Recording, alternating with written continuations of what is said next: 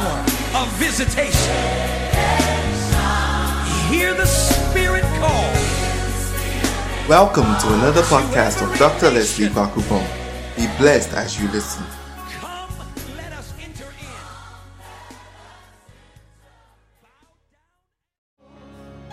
Father, in the name of Jesus, we give you glory, we give you praise. Thank you for this gathering. Free flow of the anointing of the Holy Spirit. As I'm about to minister to your people, let your word flow through me. Let somebody's life be changed. Let somebody's life be touched.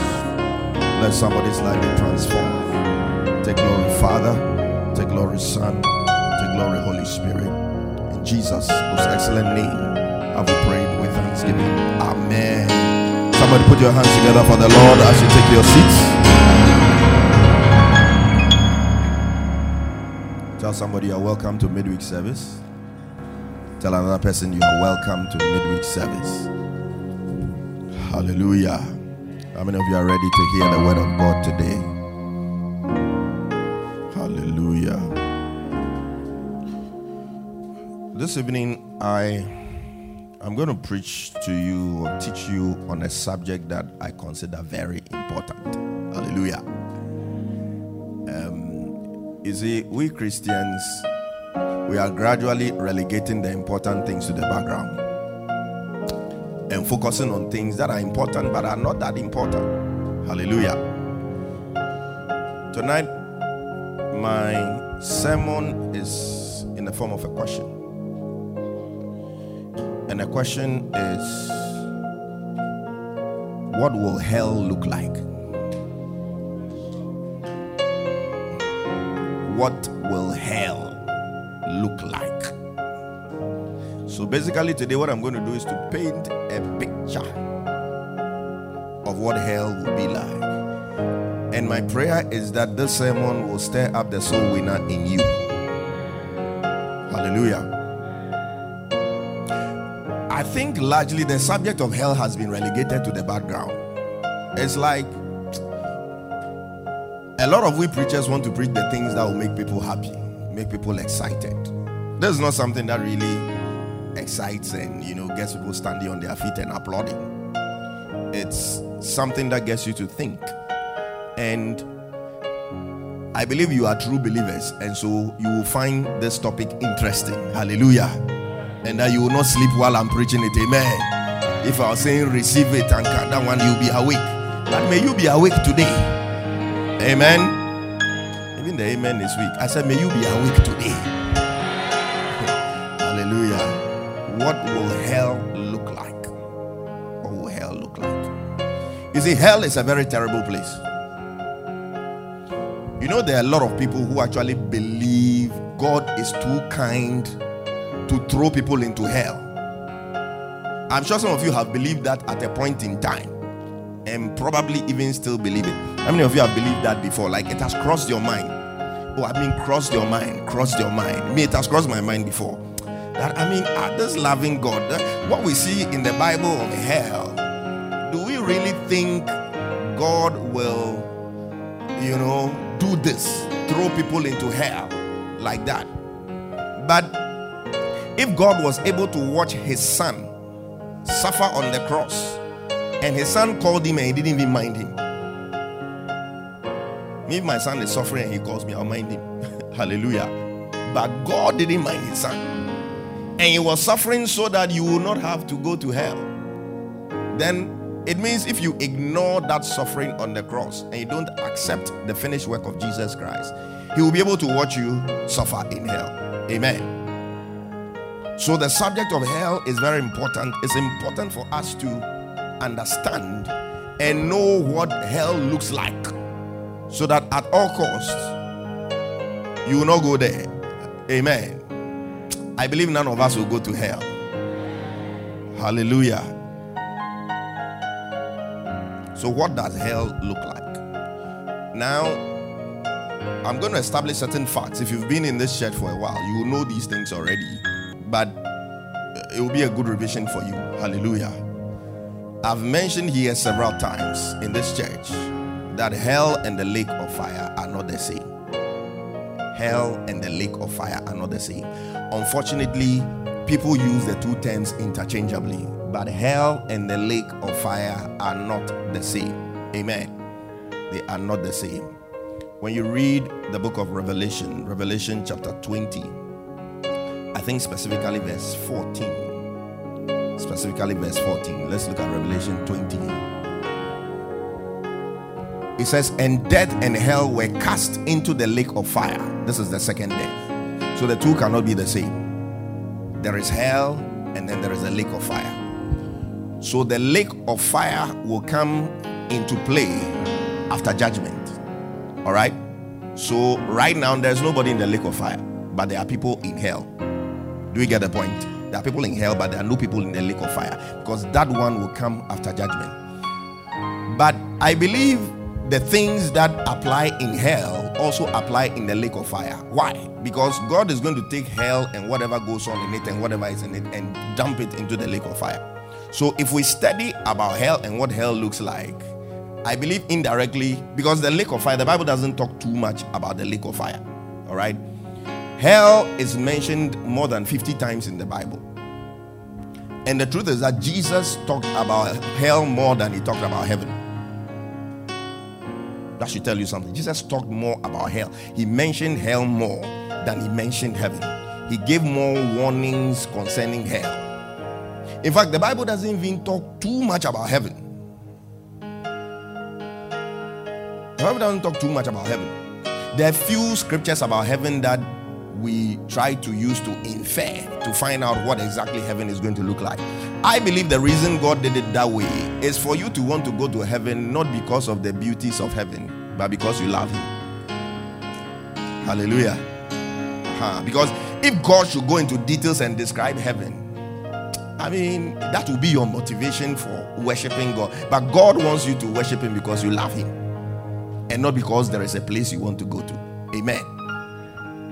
So there are a lot of scriptures on the subject of hell. I mean, I'll not be able to give you all of them, but there'll be a lot of writing of scriptures to do so that you go to refer to them later. So today it's, it's a teaching, it's a teaching service. Hallelujah. So hell is mentioned many times in the Bible. Jesus himself mentions it so many times. And some of these scriptures give us an idea of what hell will look like. And it's not a very pleasant place for anybody to go to. And so the Bible has told us here clearly that hell and the lake of fire are not the same. Now, Andy, give me the, the, the, diagram I gave to you. I showed this diagram when I was dealing with the subject of judgment. And I'm bringing it here again for you to understand exactly what happens when somebody dies. All right. So, on the left here, you can see the earth. So that's where we all are. That's the place of life. That's where we all are right now. So when somebody dies, what happens? There is a world of the dead that is referred to as Hades. In Hebrew, the word is Sheol. All right, Sheol. All right. And it is a place of the dead. And this place is divided into two compartments. The lower compartment we are showing here is what we typically refer to as hell, which is a place of torment for those who don't live their lives well, for those who don't live their life for God, they live for themselves or for something else. They go into the place of torment. And then there is a great gulf or a great, um, let me say, a huge gutter, if you want to put it in more relatable language, or a great gap between the place of torment and then what we call paradise or Abraham's bosom. All right. So when you are a Christian and you die, you don't go to heaven yet. Heaven comes in after judgment. When you die, you go into paradise or what, what we call Abraham's bosom. And then those who did not live their lives well go into hell or the place of torment. And we've been made to know from scripture that the gate to hell is wide and the gate to Abraham's bosom is narrow. Amen. It tells me that more people will go into hell than heaven. I made this statement somewhere and somebody was like, ah, then it means Satan has won. And I say, has won what? Who said there was a competition? God can never compete with Satan. It was a competition, Satan will not stand a chance. Hallelujah. There's no competition anywhere. The truth of the matter is that more people will go to hell than they will go to heaven. If you read Isaiah, I think chapter 5, verse 14. Let's read Isaiah chapter 5, verse 14. Isaiah chapter 5, verse 14. Let, let's look at the, the, the, the, the, the state of hell. It said, Therefore, hell has enlarged itself. That means expansion works. They are breaking the boundaries and breaking the walls because a lot of people are entering to hell. They say every how many seconds somebody dies. I don't know what the figure is. That people are entering hell. So if the expansion started in Isaiah's time, which was like 4,000 years ago, when the world's population was probably not even yet a billion people, you can imagine how much more it is expanding now because a lot of people are entering to hell. So let's go back to the diagram.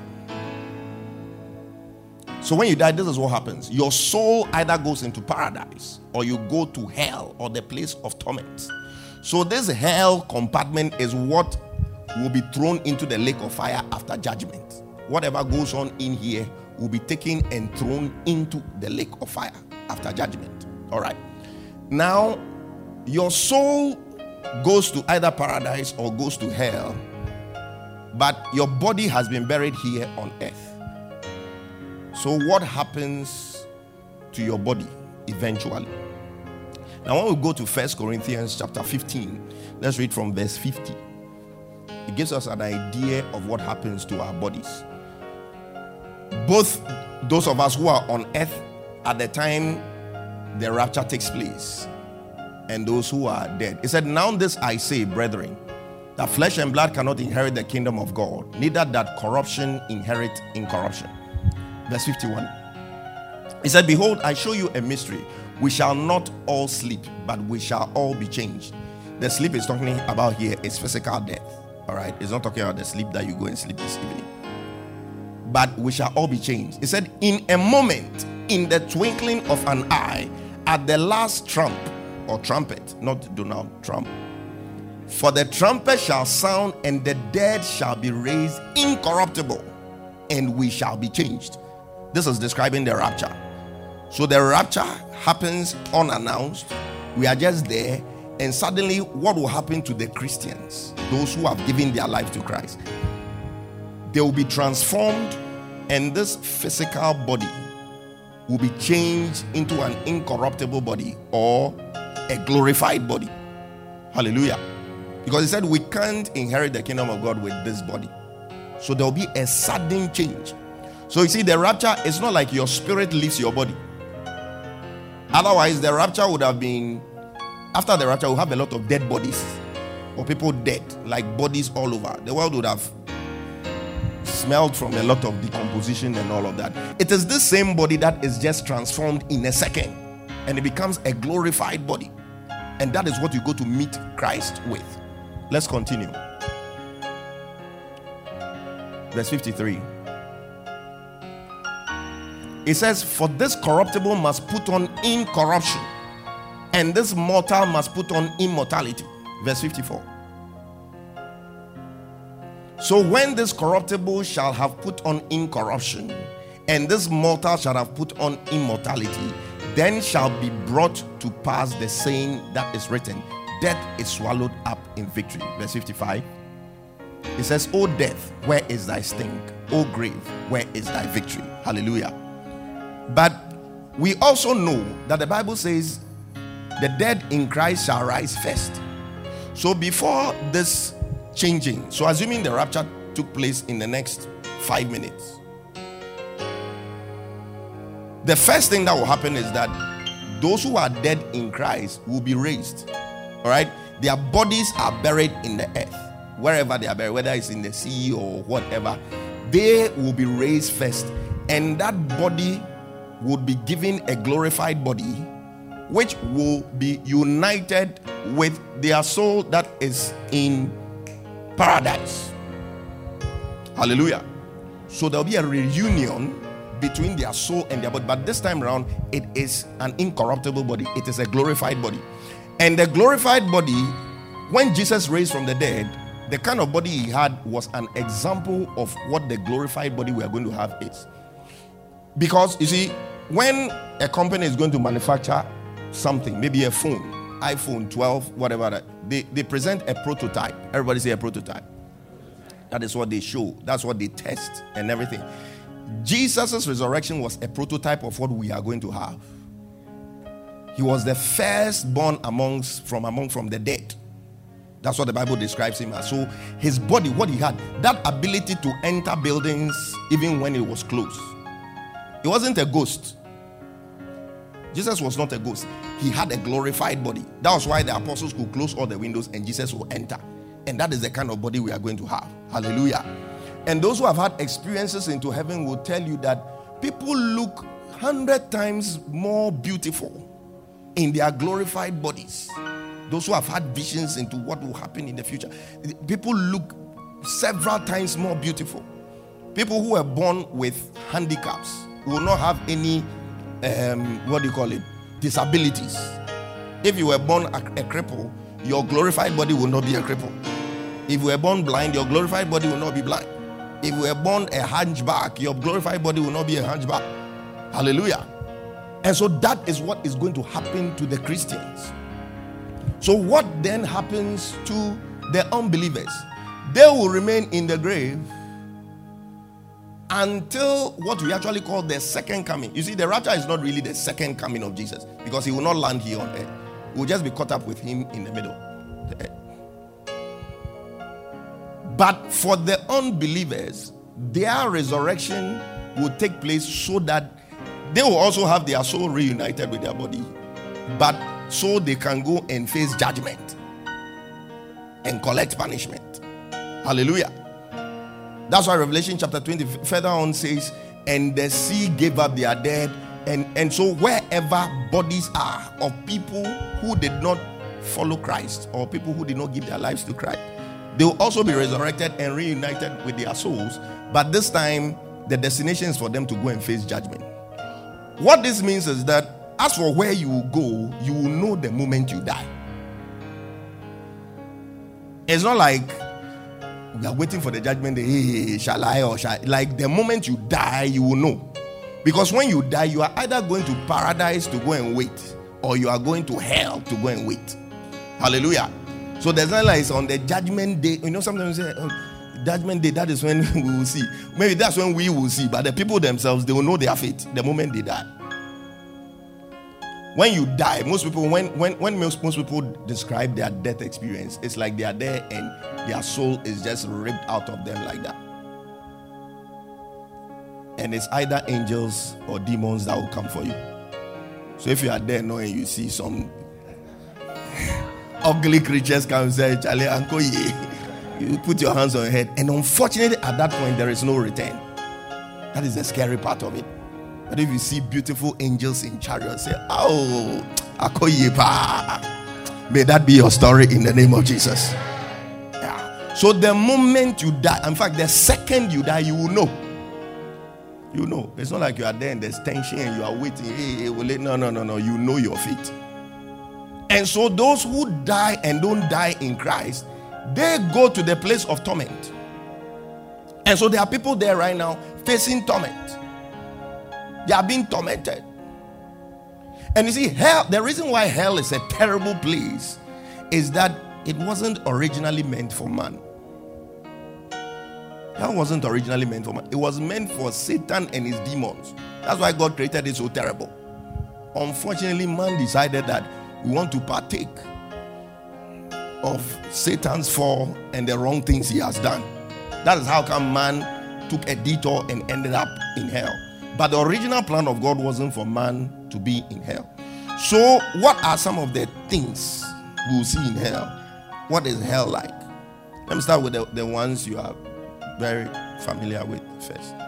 First of all, there's fire in hell. Who doesn't know that? There's fire in hell. If there's fire, then it means there'll be heat. There'll be a lot of heat. Do you see how you feel when there's no electricity? Even in the night when the sun is not up, oh, you feel very hot. Hell is much, much, much, much, much, much worse because the, the fire is right in your face. You see how uncomfortable it is. Those of you who like comfort, make sure you don't go to hell because it's a very, very uncomfortable place. There is fire in hell. Let's read Matthew chapter 13, verse 49 to 50. Matthew 13, 49 to 50. New King James.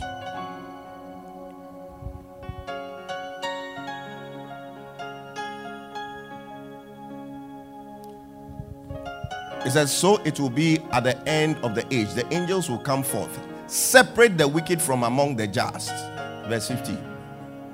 And cast them into the furnace of fire. Everybody say, furnace of fire. He said, and there will be wailing and gnashing of teeth. So the second point is that apart from the fact that there's fire in hell, there is wailing. Wailing, wailing is different from crying.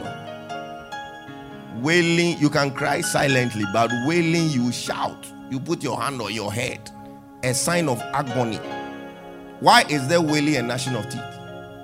Aside the, the pain, physical pain people feel, there's a lot of emotional pain.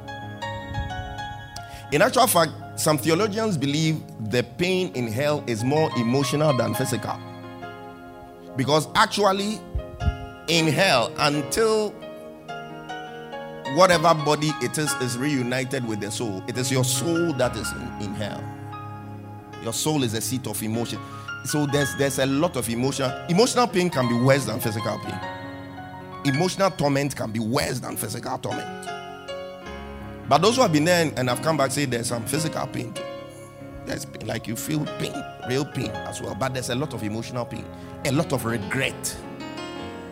You look back and like, ah, why have I done this to myself? I had the chance. I didn't listen when they said to me. And there is a lot of pain, gnashing of teeth. Gnashing of teeth. So, aside the fact that there is fire in hell, there is a lot of pain. There's a lot of pain in hell. You know, I sometimes listen to accounts of people who have had visions into hell, visions into heaven. And somebody was like, Oh, can we depend on some of these things? Paul had an experience into the third heavens. That means God can take people into heaven and show them things. Hallelujah. But whatever the people come back to say must be in accordance with scripture. That is the most important thing. Check whatever the person is saying with scripture. There are a lot of stories of people who went to hell, people who went to heaven. Some are true, some too. People just wanted to sell books because those books sell. I mean, when you hear this experience, it's, it's an easy seller. So there are people who forge stories. That is why you must know the scriptures. That's why I'm teaching you some of these things so that when you hear some of these stories, you check it with scripture. Hallelujah. Yeah. So there is fire in hell. Fire, once there's fire, means there will be heat in hell a lot of heat, not some small amount of heat, a lot of heat, a lot of discomfort. And then there will be wailing and gnashing of teeth. There'll be a lot of physical pain, there'll be a lot of emotional pain. Emotional pain. Point number three the pain and the torment is everlasting. Everybody say everlasting. That means there's no relief from it. Can you imagine that? When your light is off the whole night, cry, I see the way you can't sleep. Don't, don't even think of sleep in hell. Don't even imagine sleep. Eternal torment, everlasting torment. Let's see what Matthew says in chapter 25, verse 41. Chapter 25, verse 41. He says, Then he will also say to those on the left hand, Depart from me, you cursed, into the everlasting fire. Somebody say, Everlasting fire. Prepared for the devil and his angels. So, this is evidence of the fact that hell wasn't originally made for man, it was meant for the devil and his angels. Another um, version of the Bible says, The devil and his demons. So, that means the devil is there, and then demons are also there. So, hell is one very long horror movie. Those of you who fear horror movies, when dun, and you can't sleep. This one, you are in it. You are living in it, not one day, not two days, but forever. May you not go to hell in Jesus' name. Strange noises, eerie cries, somebody screaming, people crying. Some of those who give an account, they said the screaming is literally non-human. It's like it's it's, it's screaming out of pain. So hell is like a long, everlasting horror movie. So if you don't like horror movies, make sure you don't go there. Because you will be an actor in it. You'll be part of the cast in the horror movie. And you see, right now, eh, a lot of the torment in hell is coming from the demons. You see, hell is like, as I've always said, like a remand prison. When somebody is accused of stealing, they put him in a small prison, hold you there. After judgment, then they'll take you to Nsawam maximum security prison. So now the small holding prison is hell. Nsawam maximum security prison is the lake of fire. And you know, prisoners, when you come fresh, they bully you. So the demons that they've been there, oh, like they are the champions there. They are the senior men. Especially if you are not lucky and you've been a Christian before. And you've prayed warfare prayers before. You have done binding. And the truth is that when you bind, they are bound. And when you lose, there is losing. You've done eh, a when I say imagine that the head of the devil is in between your hands. As you clap, you are smashing the head and now, oh yeah with all vim. Because we have spiritual power, when we do these things, it affects them. And you are not lucky and you backslide. And you lose your faith. And you lose your salvation. Let me tell you here today, you can lose your salvation. The same mouth you use to confess Jesus Christ, you can use that same mouth to denounce him. Hallelujah. Yeah. And you end up there it's so awful. right now you are in our territory. Oh. You are the bosses. See how the prisoners they can bully, they can beat.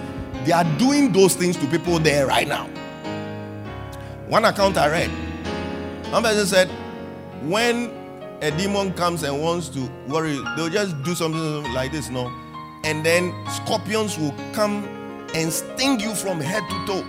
And then they'll just do something, and then the scorpions will go, and you'll be there in pain from multiple scorpion bites. If you've had a scorpion bite before, you'll know how one scorpion bite can be. Uh, you are looking at somebody, look at him well. I saw him at the ER that day. I was like, Bema Bani, this is pain. ah, multiple scorpion bites. They are bullying people there. Another account I read, they said they'll put you in a coffin and the demons will be holding swords. They will walk. Say, just having fun at your expense. They are the senior prisoners.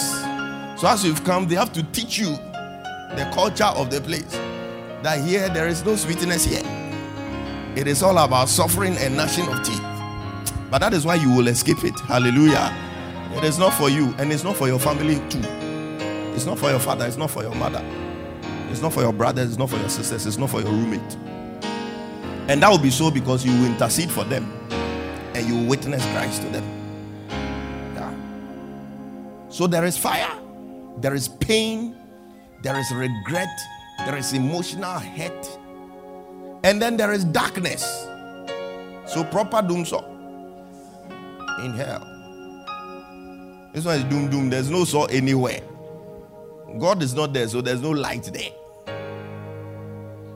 Darkness. Jesus talked about being cast into the outer darkness. So there is darkness in hell. So you can imagine this dark, eerie place, scary sounds, scary creatures. And some of the demons, when they when they describe them, they are not like human height, and some of them 20 feet tall and things like that. You know, people who have seen angels physically, some of them are huge, like a building tall human beings standing there with wings. And these were fallen angels. So they also have some of those characteristics, huge like that, scary looking with their teeth and their claws and all sorts of things. And you are there with them. A demon will be your roommate in hell. and you know, hell, they are they are prison cells. So they are prison cells. When Jesus died, and you know, hell is actually here on earth. Though. Let's read um, Ephesians chapter 4, verse 9. It's not in some strange place, it's, it's here on earth. Actually, people believe it's in the core of the earth. How many of you know Jesus went to hell when he died? Okay, now look at this scripture. He said, Now that he ascended, what is it but that he also descended? He's talking about Jesus Christ, that he ascended. But before he ascended, he descended. Where? Into the lower parts of what? The earth. And we all know it was hell he went to. He went there for two purposes. One of them was to preach to the souls who had gone into hell after, like before the, the finished work of, of, of Christ. He had to go and preach to them, as Apostle Peter told us, so that those who accepted were now translated from um, one compartment into the other. And then the other reason was for him to go and engage the devil in an open combat to take the keys of death and hell from him. That's why when he came out and said, I am he who died and now I'm alive forevermore, and the keys of death and hell are in my hands. Hallelujah. He needed to do that during the three day period when he was dead, and he rose up triumphant. Hallelujah. Yeah. So hell is actually here on earth, and that is what the scriptures are telling us. Of course, God will not let anybody one day you are walking on, you end up in hell. It, it will not happen. As much as it is a spiritual entity and a spiritual place, it is a spiritual place found in a physical place. Hallelujah. Yeah. So there is darkness in hell, there is no light. Now,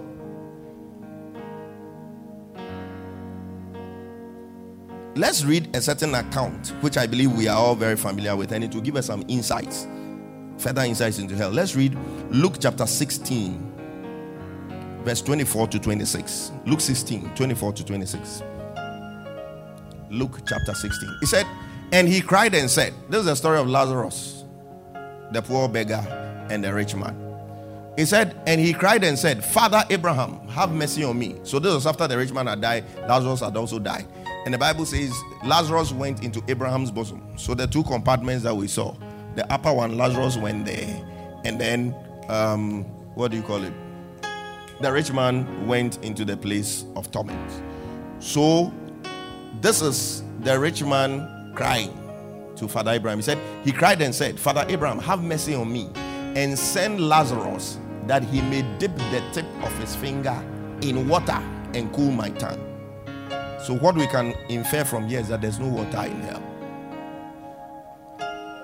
It may sound very simple, but just imagine it heat with no water.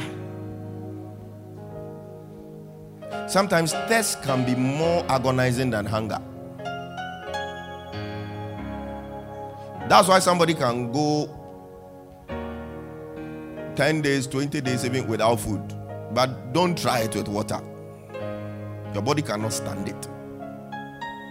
And here there is no water. With all the heat, there is no water in hell. He said, And cool my tongue, for I am tormented in this flame. 25. But Abraham said, Son, remember that thou in thy lifetime received thy good things, and likewise Lazarus evil things. But now he is comforted, and thou art tormented. Verse 26. He said, And beside all this, between us and you, there is a great gulf fixed, so that they which would pass from hence to you cannot, neither can they pass to us that would come from thence. What are some of the conclusions we can draw here, aside the fact that there is no water in hell?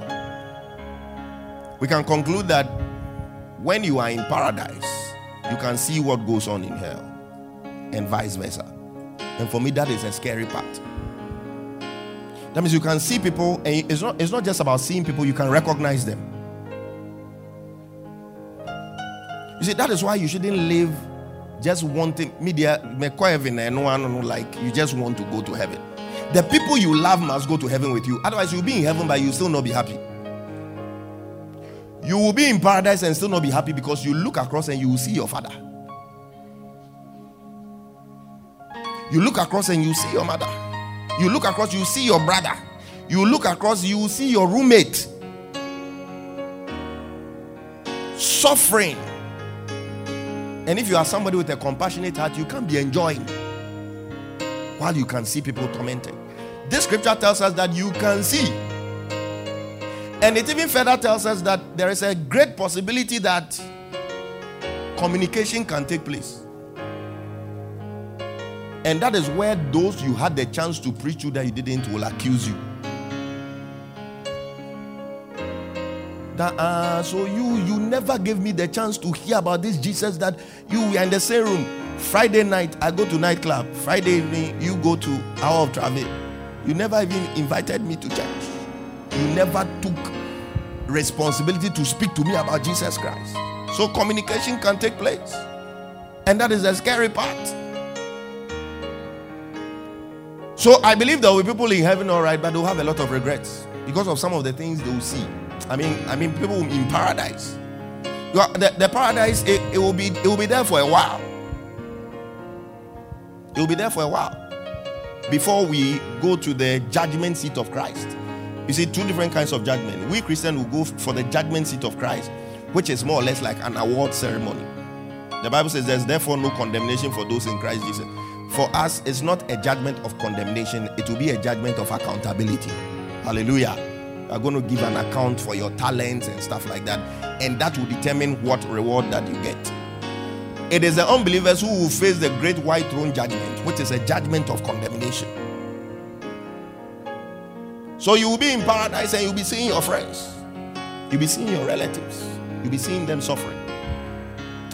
I pray that a burden for lost souls will come upon you today. Number seven, there's a very, very, very, very, very strong possibility that hell is a very smelly place. And I'll explain why. Let's read Revelation chapter 21, verse 8. You see, first of all, this scripture tells us some of the people you find in hell. I heard some unbelievers saying that hell a bad the papa because all the you know the, the hip people will be there. So heaven will be dull. You know, the Christians who don't know how to chill, they don't know how to, you know, freeze. they are the ones who will be in heaven. Somebody was like, ah, help, ah, Bob Marley, Bewo, Michael Jackson, Bewo. It's like charming all day, all night. But that's not what the Bible tells us. It's talking about those who will be in here. It said they're fearful and they're unbelieving and they're abominable and murderers and whoremongers and sorcerers and idolaters and all liars shall have their part in the lake which burneth with fire and brimstone. Say brimstone. Brimstone is another name for sulfur. If you've done science experiment in JHS before, you know sulfur can have a very pungent smell. That is hell for you. Smell of sulfur. They say it smells like rotten egg. It is potentially a very, very, very. So, aside the fact that there's no light, there's no water, the place is hot, unbearably hot. People are tormented. And on top of it, too, the smell is bad. Smell of hell is bad. You know, I've always been wondering. This one is my mind. When Paul is speaking his mind, he'll tell you it's his mind. So this one come tell it's my mind. We all try to analyze the Bible and make sense out of certain things. So I've also tried to analyze certain scriptures to make sense out of certain things. You see, the Bible tells us clearly what happens to the resurrected bodies of the Christians. The body is transformed into a glorified body. the same will not happen to the unbelievers. Otherwise, then what is the difference? Say to a glorified body now, then what is the point? It is our reward for accepting Christ. Hallelujah. So they, when they are resurrected to go and face the judgment, I was asking myself, what kind of body are they going to go with? Pardon? you see, when the Bible says the corruptible body becomes incorruptible, corruptible is an old term for decomposition. What's the tree word for corruption? Prayer. Decomposition. All right? So, our reward is that our bodies become incorruptible. And I don't think the same thing happens to the people who go to hell. So, it is possible, in my view, that there will be some amount of decomposition of their body. They can't go in their nice glory. No, no, no, no. Some amount of decomposition which will add to the smell in hell. And do you know there are worms in hell? Let me show you. Let me show you a scripture. Mark chapter 9, verse 43 to 44. Mark chapter 9, 43 to 44. We all know worms go with decomposition, right? He said, and if they had offended thee, cut off. And you see, Jesus was was was giving this message to people to show you how much he wants people to escape hell. He said, if your eye is worrying you and will take you to hell, pluck it out. You yourself pluck it out, oh. not let somebody pluck it out for you. Can you imagine taking a knife and it must take a lot of determination. He said, if your hand is worrying, cut it off. Can you cut off your hand? That means this man is trying to tell us as much as you can, try not to go to this place called hell. So that's what he was talking about. He said, If thy hand offend thee, cut it off. It is better for thee to enter into life maimed than having two hands to go into hell, into the fire that never shall be quenched. And the verse 44. He said, Where their worm dieth not, and the fire is not quenched of all the animals or living things in this world apart from human beings it is worms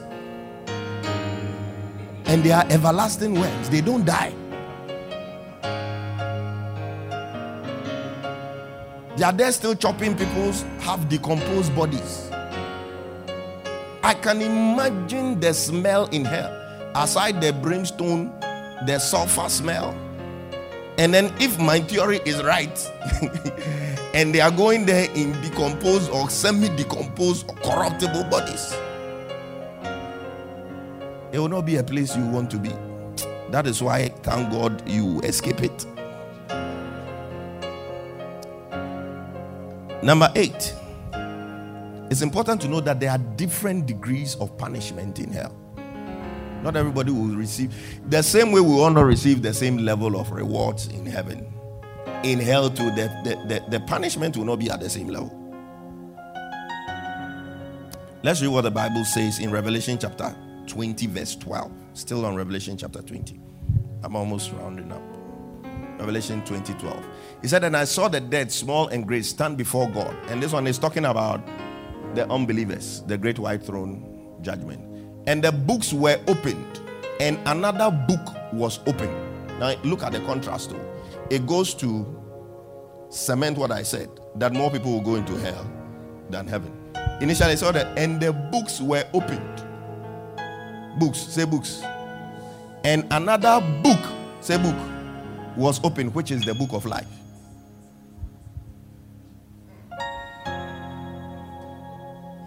The open books, so oh. that one is for the condemned. Plenty, volume one, volume two, volume three, plenty. But the book of life was just one.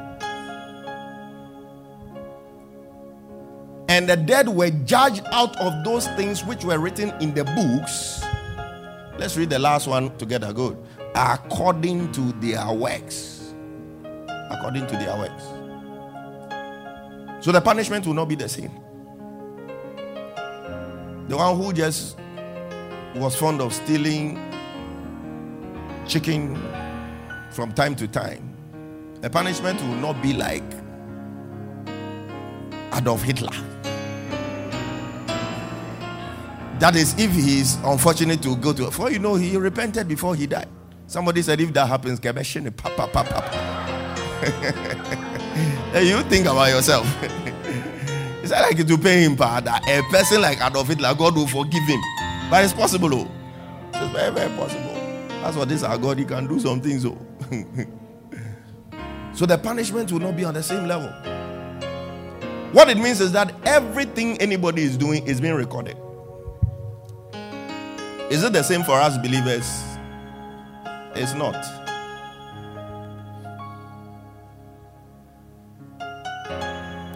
You see, when you become a Christian, what it means is that you have accepted the fact that Jesus suffered for you, and you have accepted that suffering, and so you don't have to suffer again. That, that's basically what it means to be born again. The punishment that was supposed to come to you Jesus bore it. And so, more or less, just accept that this thing this man did is enough to save me. That is what it means to be born again. That, that is it. All right. And when you see, when, when I say when um, we it's not recorded, it's not recorded for this day of judgment. All right. When you pray for forgiveness, God forgives you because of the blood of Jesus. He forgives you. And when God forgives you, He forgets. That is a good thing about God. He forgets. He says, I'm He who blots away your transgressions for my name's sake, and I don't remember them anymore. So stop praying about that thing you did 10 years ago.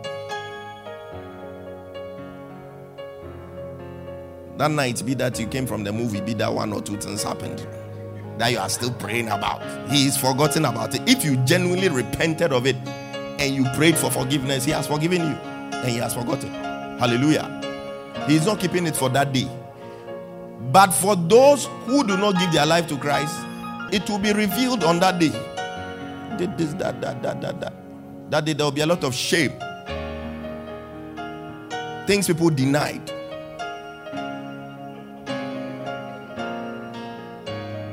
Things people did and put on others big, big political scandals that the truth will come out on that day. In fact, it will be very, very interesting. Oh. I don't know whether scripture talks about whether we will be giving audience. Charlie, pep popcorn. Because Charlie, we would have made it already. Oh. Just cross your legs and listen. We'll know what happened some of the scandals you've heard about that this person said this and this person said this, and uh, we are left to believe whatever we believe. We will know the truth on that day. We will know the truth on that day. And so the punishment levels are not going to be the same. The punishment levels are not going to be the same. So, people, hell is a very horrible place to be. There's no light there. There's no water there. I mean, Satan is a very bad president. At least president, you should be able to provide, he should able to provide light. he should able to provide water. Food too, there's no food there. There is a lot of pain, there's a lot of torment, there's a lot of regret. The place is filthy and the place is smelly with a lot of worms and demons. And there is a lot of fear, eternal fear. Fear will grip you the whole of the time. It's not a place for anybody to go to. So the question is, why should I be preaching this to you as you are a Christian? The first reason is that it makes you appreciate what Jesus did for you. Because it is as a result of what Jesus did that you will not go through this. It makes you appreciate what Jesus did for you. And the second thing is that it pushes you to win the loss for Christ. I read about a certain statistic that saddened me. It said only 2% of Christians win souls. I don't know how many of us there are here. But if we should extend that 2% to this population, it means it's just a few people who are actually concerned about winning souls. And I've told you that in hell, you will be seeing people you know. You'll be seeing people you know. It, it won't be easy like that. You're a very compassionate person, and so it's going to affect you. This is the time to start winning souls. You may say, Oh, I'm not a good preacher. You don't need to be a good preacher to win a soul. Sometimes all you have to do is to invite the person to church. If you are not a good preacher, there will be somebody who will preach. Hallelujah. We had a meeting as pastors on Sunday, and one of the things we've resolved now is that the, the meeting of new people, like the first timers, it is now going to be done by pastors, and the pastors are going to rotate. And one of the things that will be done at the meeting of the new people is to do an altar call. That means everybody who passes through this church, you won't leave without giving your life to Christ. And that is going to start from this Sunday. So every month there will be a pastor in charge of that. We can't let people be passing through our hands and we'll be in paradise and be seeing them. Me, I can't take that kind of regret. I can't take that kind of regret. There's somebody you know who doesn't know Christ. Speak to the person about Jesus Christ. Invite the person to church. We have become too selfish as Christians. It's like it's just me. What I want, you know, I just want to live my life, mind my own business, and go to heaven. But it's not as simple as that. You enter heaven, but you enter with a lot of regret. You enter heaven, but you enter with a lot of pain. Because you'll be seeing people you know. That roommate of yours. The person you are going to lie in the room with today. That ex, that ex, say ex. That ex. When you were in the world, the one used to chill with, the one used to roll with. He has rolled into hell. And you have walked into paradise. It will not be easy for you. It will not be easy for you to look across and see your father. It will not be easy for you to look across and see your mother suffering while you are in paradise. And so, my prayer is that a burden for souls will come upon you today. This evening, we are going to pray for lost souls. Is it a good prayer to pray? Yes, and I want to see passion. It's not only when we are binding demons and praying about our future and our destiny. Those of you who were sleeping while I was preaching, God has seen all of you. Yes, carnal Christians. You want me to say and receive a house? Hey, one you are awake and you stand there, the peg? Receiving it. That's all you want. Earth, earth, earth, earth, earth, earth. This earth will leave it and go and face eternity. But it's a good prayer to pray. And I expect passion. I expect you to imagine the people you know at your workplace, in your hostel, who don't know Christ, who will be going to this horrible place. I want us to stand to our feet. Who will be going to this horrible place that the Bible has clearly de- described to us today.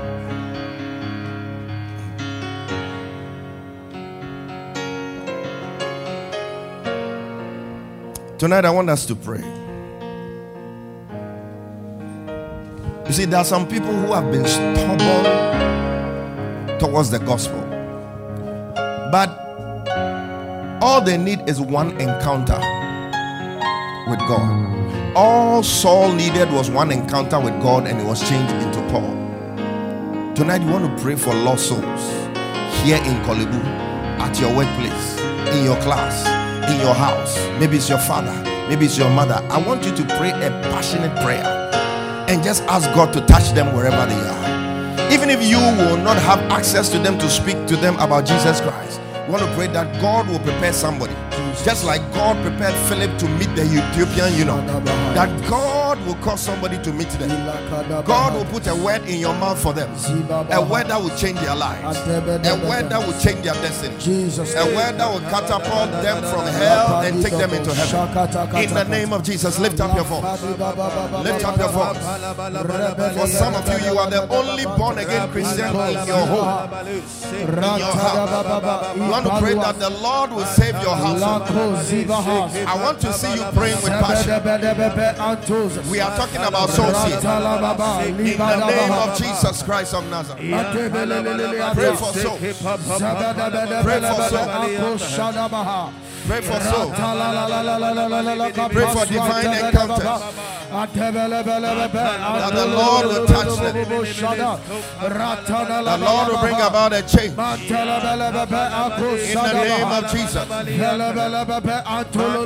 Pray for sensitivity to the gospel.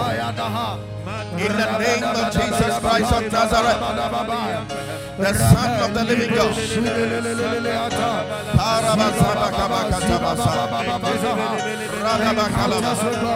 Mention them by name. And drag them to the cross of Jesus.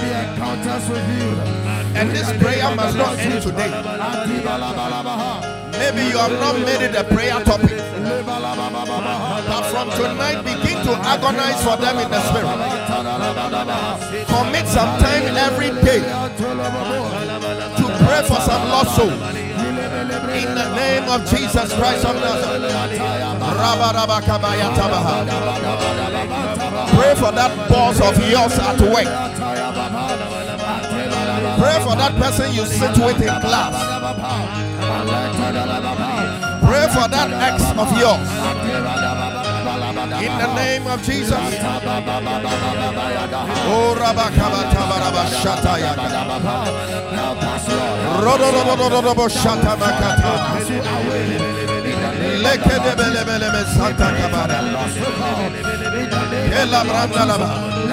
We pray for the lost in Korle Bu. Lord, touch them. Give them a divine encounter.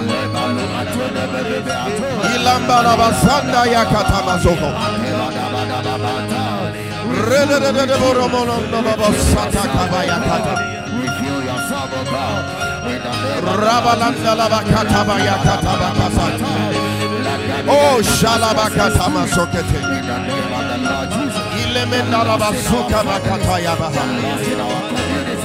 Lord souls. Lord souls.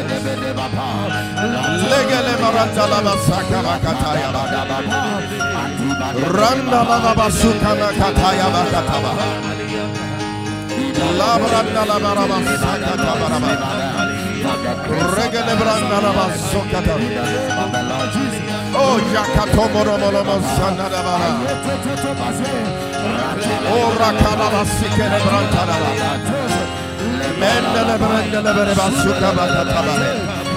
Oh, Salabrantalabarabara.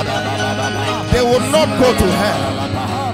They will be saved because of your prayers, because of your sharing the word of God with them. In the name of Jesus Christ of Nazareth. In the name of Jesus. You want to pray for yourself. I mentioned that there are only 2% of Christians who are carrying the burden of soul winning. But I want to pray that Lord, I want to be part of that minority. I want to pray that Lord, touch my heart. Some of you, the problem is that you don't have the burden for lost souls at all.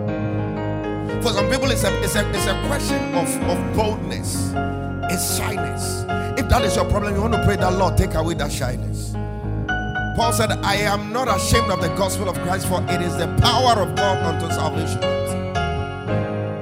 If it, it is that you don't have the burden at all, pray that Lord place that burden upon my spirit. Yes, Lord. Lift up your voice, begin to pray In right the now. name of the Lord Jesus. For the burden, In the name of the Lord for the Jesus. boldness, Let there be a release, for of the burden, for the burden for the lost. Burden for the lost. Burden, oh God. Burden, oh God. For Lord. Let there Invite people to church. drive. A testicle for the burden to In witness Christ to the. Lord Jesus. Release a drive upon us. Rodobo.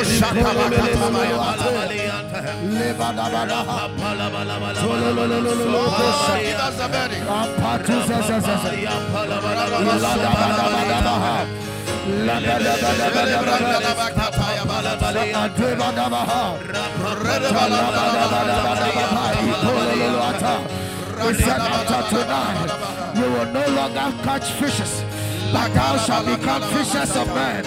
In the name of the Lord Jesus, release the burden upon us like never before.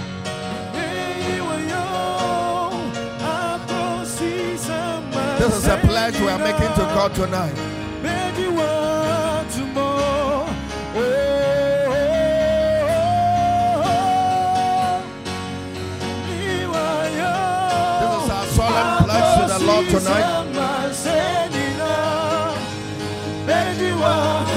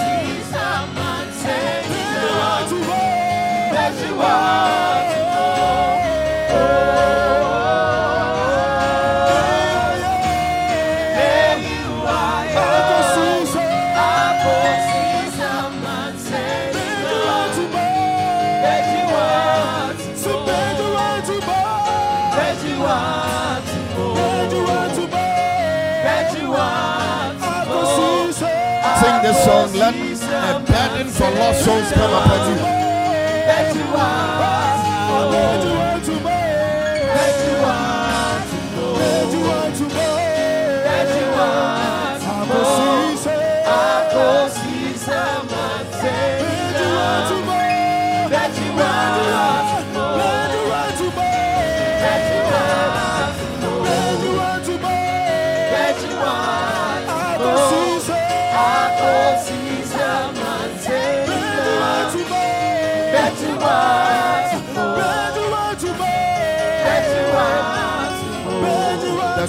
Show of love from God is to have the passion to populate heaven.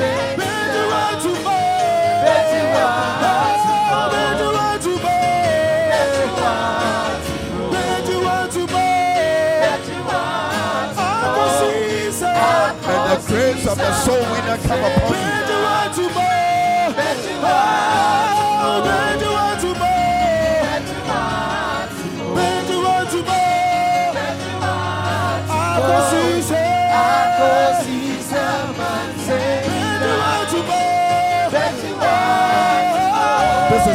Solemn pledge to God tonight.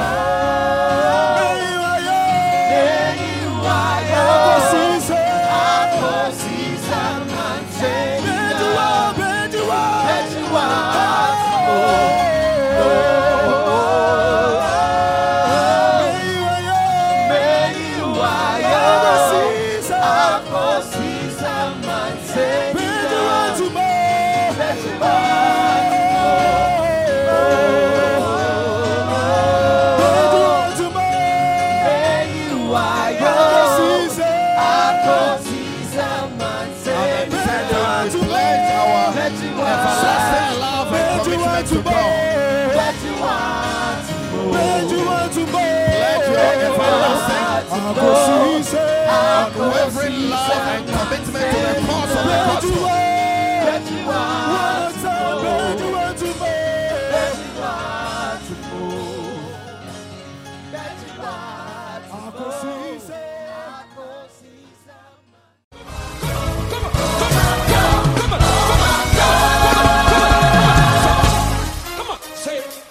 We trust you have been blessed by this message. For more information, Reach us on 024-873-7250 or on our Facebook page, The Overflow Worship Center. Stay blessed. Overflow! Overflow!